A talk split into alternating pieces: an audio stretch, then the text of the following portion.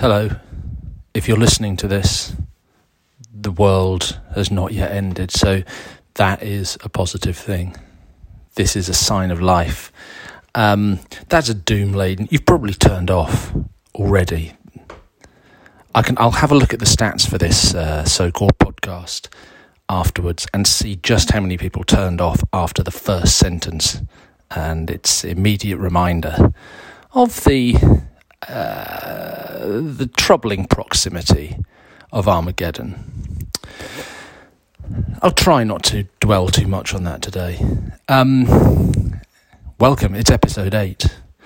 Uh, those of you who've struggled through the previous seven episodes will recall that it is my wont, uh, and in some ways even my trademark, uh, to go walking somewhere or other when I record this podcast. But today, I'm mixing it up because I'm actually standing in my bedroom. I'm standing in my bedroom looking out uh, of the window uh, across the garden. And I'm doing that for various reasons, partly because it's it's raining. And although in the course of the history of the iPhone, uh, that device has become far better at resisting uh, the damage that water can inflict on its inner circuitry. I'm not totally confident that if I walk in the rain for half an hour with my phone about four inches from my face, uh, it won't totally bollocks it up. So I'm inside, and, and what you may hear is this, the, the creak of the wooden floorboards beneath my feet as I pace back and forth around the room. You'll probably hear a, uh, an echoey quality to the, uh, to the sound despite the soft furnishings. You must have heard that creaky floorboard. Um, but I hope that won't be too distracting. I'm looking out across the garden, um, and there is some cheer. Firstly, I gave the lawn a mow the other day. Seemed early to be doing it at the end of February, but despite the storms, the weather has been clement enough to set the grass growing. So I gave it a mow, and, that always tidies the garden up. So I'm, I'm pleased to be looking at that. I'm looking at tulips, uh, which I've I've crammed into every available pot, poking their heads up. I can see some daffodils here and there, uh, nodding at me from the flower beds. And best of all, I can see the cherry tree at the end of the garden, uh, retaining about 50% of its blossom. It was at peak blossom last week. And the blossoming of the cherry tree for me really is uh, the harbinger. Is that the right word? Doesn't sound right. Is it a soft G? Harbinger? No, it's not. It's the herald, let's say, of uh, of spring, and so that always cheers me up. Um, thank you for listening to this. Thank you to all the subscribers to History Etc. Uh, who keep this going. Um, thank you very much for your contributions this week to which I'll get on to in a minute to the Wednesday thread, which was about uh, people who've been overlooked in history. I hope you enjoyed um, the posts this week. On Sunday, when I usually preview what I'm going to put on the, the Substack this week, I did say that I was going to post this week about um, Shakespeare's Henry V because there's a production in London of Henry V which I'm, i was going to go and watch this week.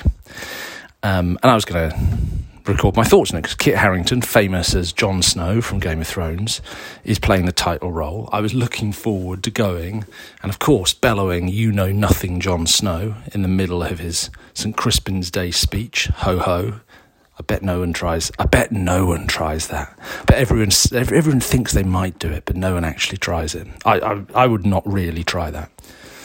Um, so anyway, so on Monday when I was I was due to go to this performance, um, I was I was really really busy and I was rushing around and I had chores both professional and domestic to complete and I completed them to time and um, then I've been out in the garden doing some you know some weeding on my hands and knees and I got that done and I rushed inside and I changed out my gardening stuff and into my sort of I'm going uptown on my own to watch a play clobber uh, and I got it all on and then I, I thought, all right, where, where's my ticket? I've got to find my ticket. So I looked through my email inbox for the ticket, and I was like, is it seven or is it seven thirty? And I looked at the ticket, and it was seven thirty as it goes.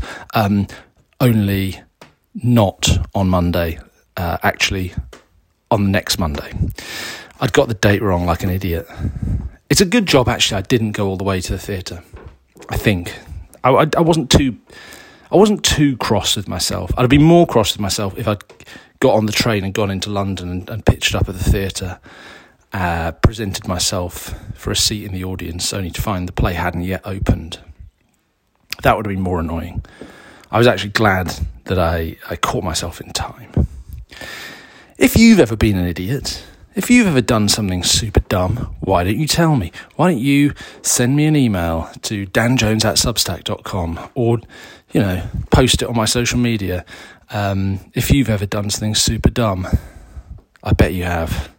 I bet you. I bet you're thinking now of the super dumb thing you've you've done. You don't have to tell me. It's not a. Conf- this is not a confessional podcast, but you can if you want. What are we going to talk about? Well, the question I asked you on Wednesday was prompted by a piece I read on, mm, I think, the BBC News website early in the week. I, am sh- probably like you, I've done a lot of doom scrolling. That's a new verb. That's a new sort of composite verb um, that's that's come around in the last couple of years. And it, if you don't know what doom scrolling is, you're probably still doing it. It means going on the internet and particularly social media, and particularly the the social medium of Twitter, and just endlessly looking for the most sort of dispre- uh, depressing and distressing um, takes and stories and links and thoughts and arguments that you can find about the news issue of the day. And of course. Uh, the Russian invasion of Ukraine is, is it's it's not great stuff, and uh, it's very easy to go doom scrolling that because anytime there's the threat of conflict between nuclear armed uh, alliances and powers, um, people go and get a little bit uh, uptight about that. um, so I took a break from doom scrolling um, possible scenarios for the end of the world not the end of the world, the end of civilization. Um, still not not brilliant stuff.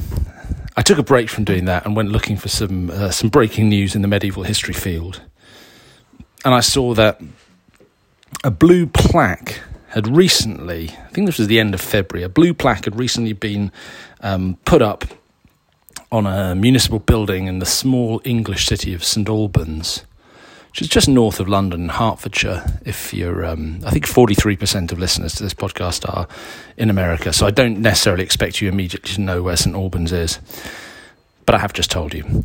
Think about London, then take about a 45 minute drive north. Not even that, 20 minutes. Okay, you're physically located. You're mentally located. You're geographically located. In St Albans, a blue plaque was recently put up to John Ball. Who's John Ball? Well, during the Peasants' Revolt of 1381, which is a historical event quite close to my heart because it was the subject of my first book, Summer of Blood, back in 2009, back in the day. Um, I'm quite interested in the Peasants' Revolt. Anyway, John John Ball in the summer of 1381 was one of the leaders of the Peasants' Revolt. And the Peasants' Revolt, if you want a quick recap, uh, in, was a, a sort of initially it was a tax rebellion, but like like most popular rebellions, it drew in a whole cocktail of other grievances once it got going. So, and, and eventually became not only a tax revolt against the minority government of the young king Richard II, but really a sort of popular. It's often described as England's first attempt at class revolution. It was a, a kind of cry of anguish from not the lowest, uh, sort of economically, socio-economically lowest class in society, but uh, but a, the lower orders, as we like to say in medieval history. You know, ordinary people protesting uh, a, a sort of generalized corruption in government, uh, which they saw as reaching back not only into the f- sort of the years of the poll taxes, which sparked the rebellion, but uh, maybe back a generation or so. It, it not dissimilar in that sense to Magna Carta in 1215, where the barons were protesting not only John's immediate failures of, of French policy, but his the, the, the corruptions and inequities of the whole system of Plantagenet government at that time. Well, this is a sort of the sort of the equivalent at the end of the 14th century. Only it's not barons protesting against the king; it's uh, it's ordinary people protesting against the governing class. Okay, that's that's the big picture of the peasants' revolt. The the centre of the peasants' revolt was very violent. Four days of uh, of looting and uh, murder of government officials in London.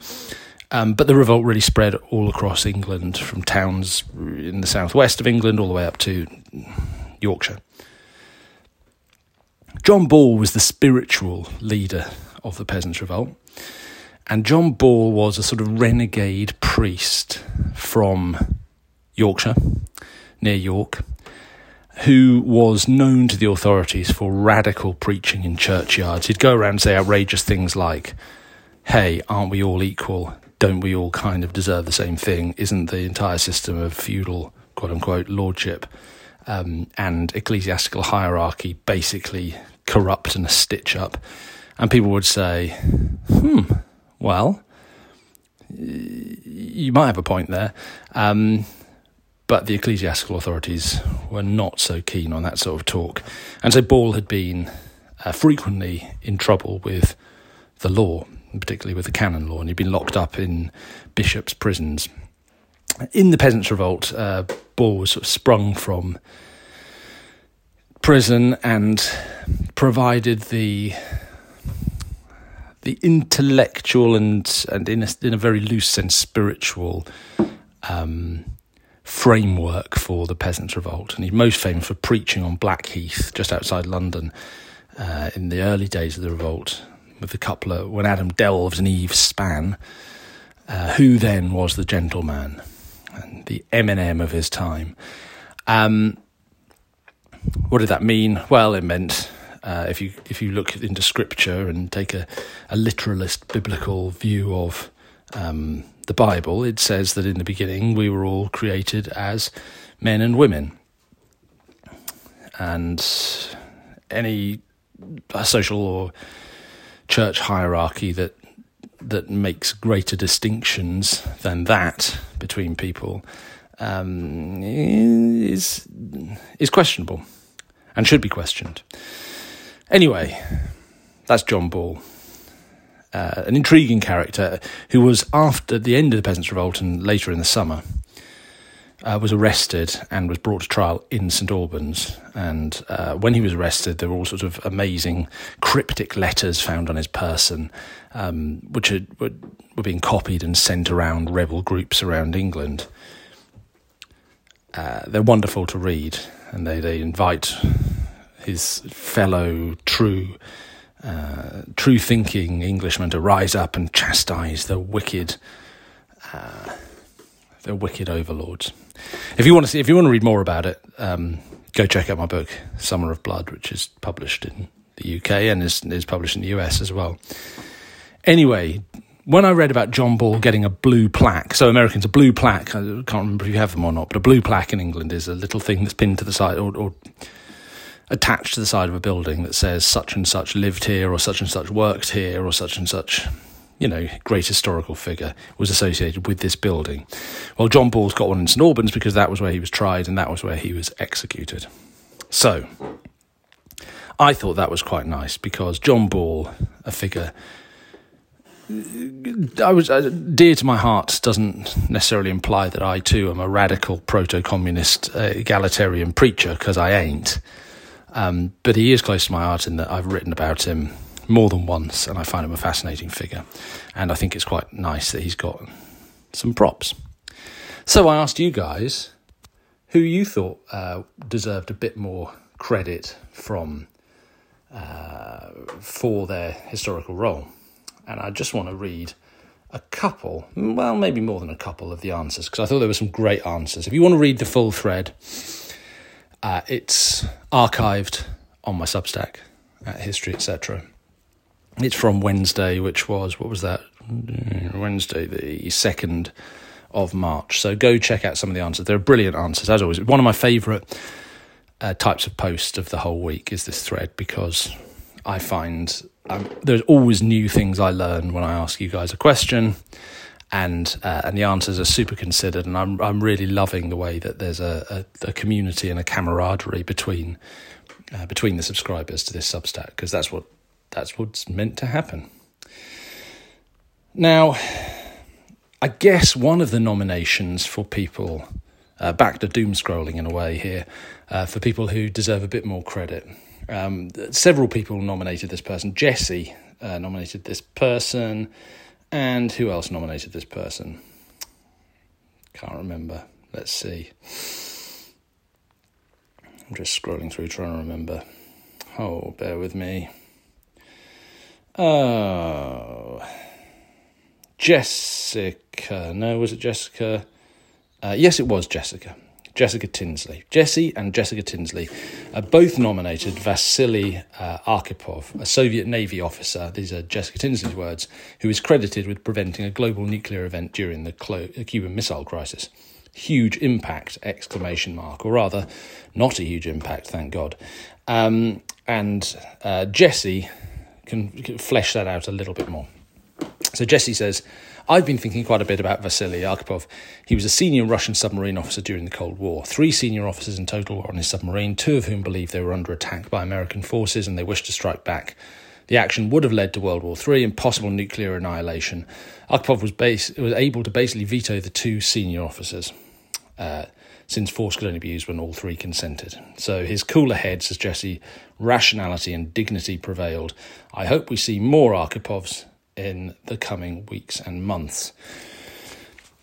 So, um, I think I think that's quite interesting.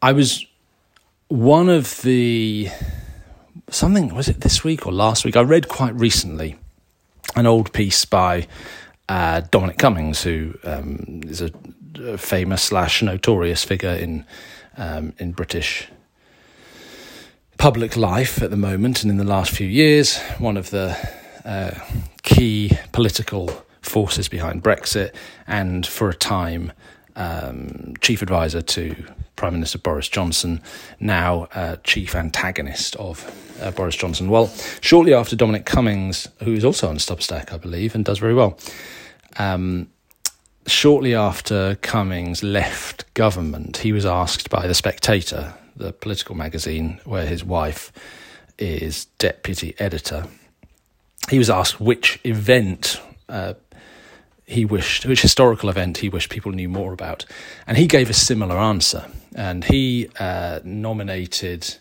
um, a nuclear false alarm in 1983, in which a guy called Stanislav Petrov, a lieutenant colonel in the Soviet Air Defense Force, was in of was on duty monitoring. Um, nuclear activity, you know, uh, military nuclear activity. And the background to this was that things were pretty tense around 1983 in the Cold War. I think the Russians had recently shot down a South Korean plane, and so I think, yeah, things were pretty tense.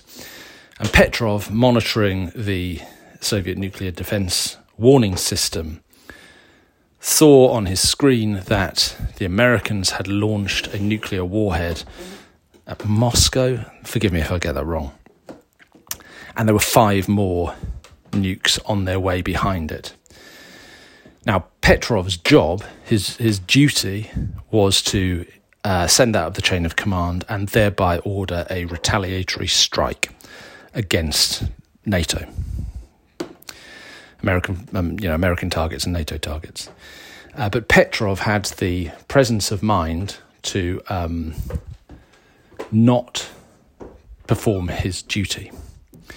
So he something in his gut told him that this was a false alarm. This was a problem with the system, and that wasn't actually an, uh, an American slash NATO strike coming towards uh, the Soviet Union, and that he needed to he needed to not act uh, in the name of saving humanity. And Petrov effectively disobeyed orders uh, based on the fact that he was extremely highly trained and intelligent and had great presence of mind and thought quickly in uh, the heat of the moment because the time constraints and the time pressures on making decisions about nuclear warfare are frighteningly small. You know, we're talking minutes. Uh, and so, cool heads, intelligent people in the right positions, able to do their jobs. Uh, it does help.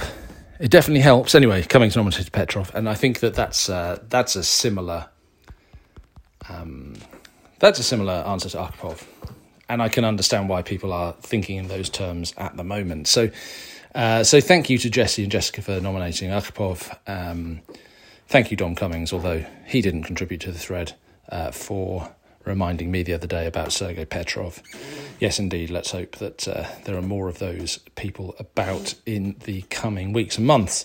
Amy Kaufman wheels us back a few centuries and nominates Jasper Tudor wishes people more people knew about Jasper Tudor. Amy says, all those Tudors we love or love to hate would not exist without Henry VII's savvy, resourceful uncle who dedicated his life to his nephew and kept him safe. And hardly anyone knows who he is. He deserves to be better known as his story is full of excitement and drama, and ultimately his sacrifices led to the Tudor dynasty. Uh, Amanda Kemp uh, said she wanted to name her son Jasper, but was vetoed. LOL. And Amy Kaufman came back with perhaps my favourite comment on the entire thread. Uh, I wanted to name our corgi Jasper Two Dog, but I was. oh dear, I just laughed so much my nose uh, ran. I wanted to name our corgi Jasper Two Dog, but I was also vetoed.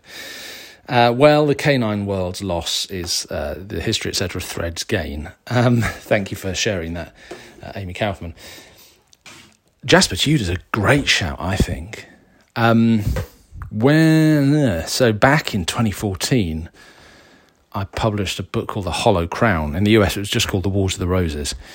Um, it was about the Wars of the Roses and the rise of the Tudors. And when I was building the sort of the, the, the framework, the architecture for that book, I thought that Jasper Tudor and his brother Edmund Tudor um, were characters who deserved far more prominence in the in telling the story of the Wars of the Roses. Although I was going to give more prominence in telling the story of the Wars of the Roses because, um, well, for all the reasons that Amy Kaufman has pointed out. I mean, the, the these two brothers, the half brothers of uh, King Henry VI, these two through that's through the marriage of Catherine de Valois and Owen Tudor. Uh, these two guys, yeah, they they really uh, pr- help us make the not just the genealogical but the political link between the beginning of the 15th century, Henry V, Henry VI, and the, and the, the early years of Henry VI, and the end of the century when you see the Tudor dynasty dynasty come to the throne, because you can't begin to understand the rise of the Tudors in 1485, and if you only look at the life of Henry VII, you know, son of Margaret Beaufort and Edmund Tudor, born in Pembroke Castle uh, when his mother was just 13, but for, for most of his life, really a, a fairly faceless exile. people always say, "What you know? Why did they go for Henry Tudor?" And you can only understand the answer to that question if you look at the longer history over the decades when Edmund and Jasper Tudor were uh, alive and active. Jasper Tudor obviously has a longer political career than Edmund Tudor. Anyway, so when I was writing The Hollow Crown was the Rose, I did quite a lot of work on those two guys, and and particularly with embedding them in the story, with with trying to find out about their early lives, um, in Essex when they were at Barking Abbey growing up, and uh, and I think that bringing them to the fore in the story really helped me when I was putting that book together. Helped me to um, navigate a very very complicated story because all the way through the story we could keep coming back to to this one minor family in the Wars of the Roses who would eventually uh, appear triumphant at the end. So, yeah, Amy, I'm with you on Jasper Tudor. I think that's I think that's good. Sticking with the um, the Plantagenet theme, Carly Gibson nominates Thomas II Earl of Lancaster, eldest son of Edmund Crouchback, eventual leader of the opposition to his cousin Edward II's reign. Tried to govern after England's disastrous loss at the Battle of Bannockburn, but was unsuccessful. Eventually executed by the Despensers. Miracles reported at his tomb. He was considered by some to be a martyr and a saint. Yeah, I think, mate. Do people not know about Lancaster? I've spent too much time around the Plantagenets, so Lancaster for me looms fairly large in my mind, but I think you're probably right. I think uh, I think he is a fairly unknown character. I think uh, far better known, actually, as someone who was nominated by Angela Bliss, is John of Gaunt. When we think about Lancaster, it tends to be Gaunt uh, who comes to mind, and then of course the Lancastrians of the fifteenth century. Uh, so, excuse me. so yeah, going back to, to Thomas Earl of Lancaster, that's that's that's uh, that's a decent shout. Um, where was I? There was somebody else just caught my eye. Uh, Guy Pye said, "I'm going to go on a limb here and say Muhammad. Muhammad's overlooked in uh, by history. That's a, that's a big shout, Guy. Um, in the Western world, and especially in the Western world, guy that has done little but demonize Islam and its cultural influence the last couple of decades. The importance of Islam to world history is often forgotten or neglected."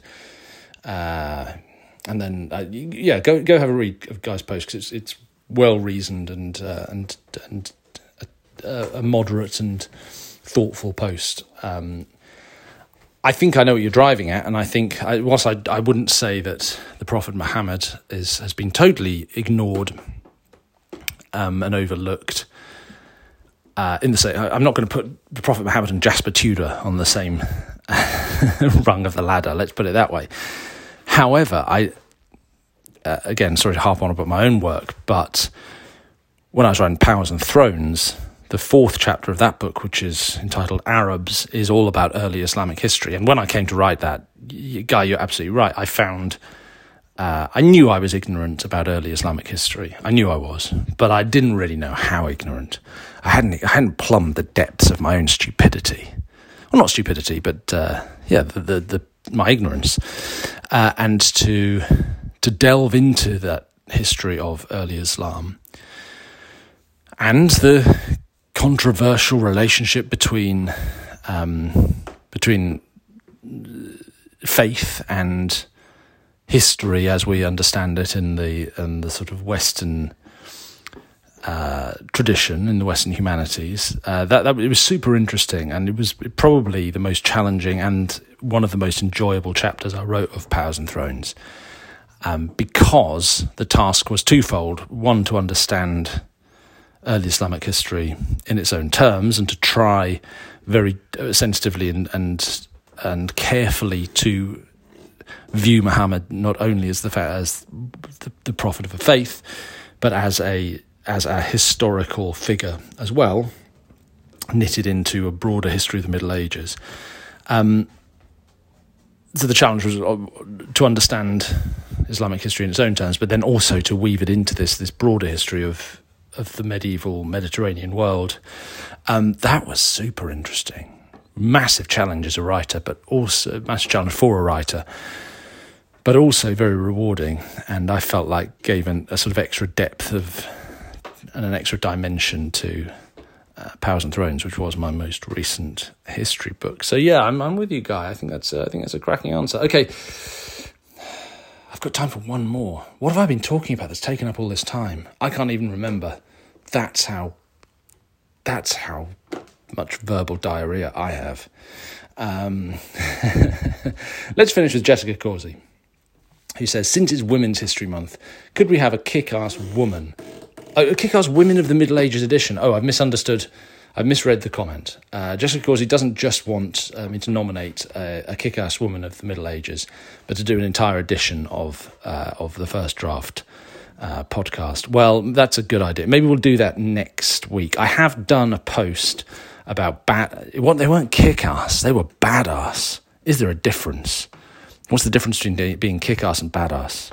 I think it's only slight, but maybe it's important I've done a, I've done a post on badass women women of the Middle Ages, and if you want to read it, go check it out on the archive. I think it was in early February.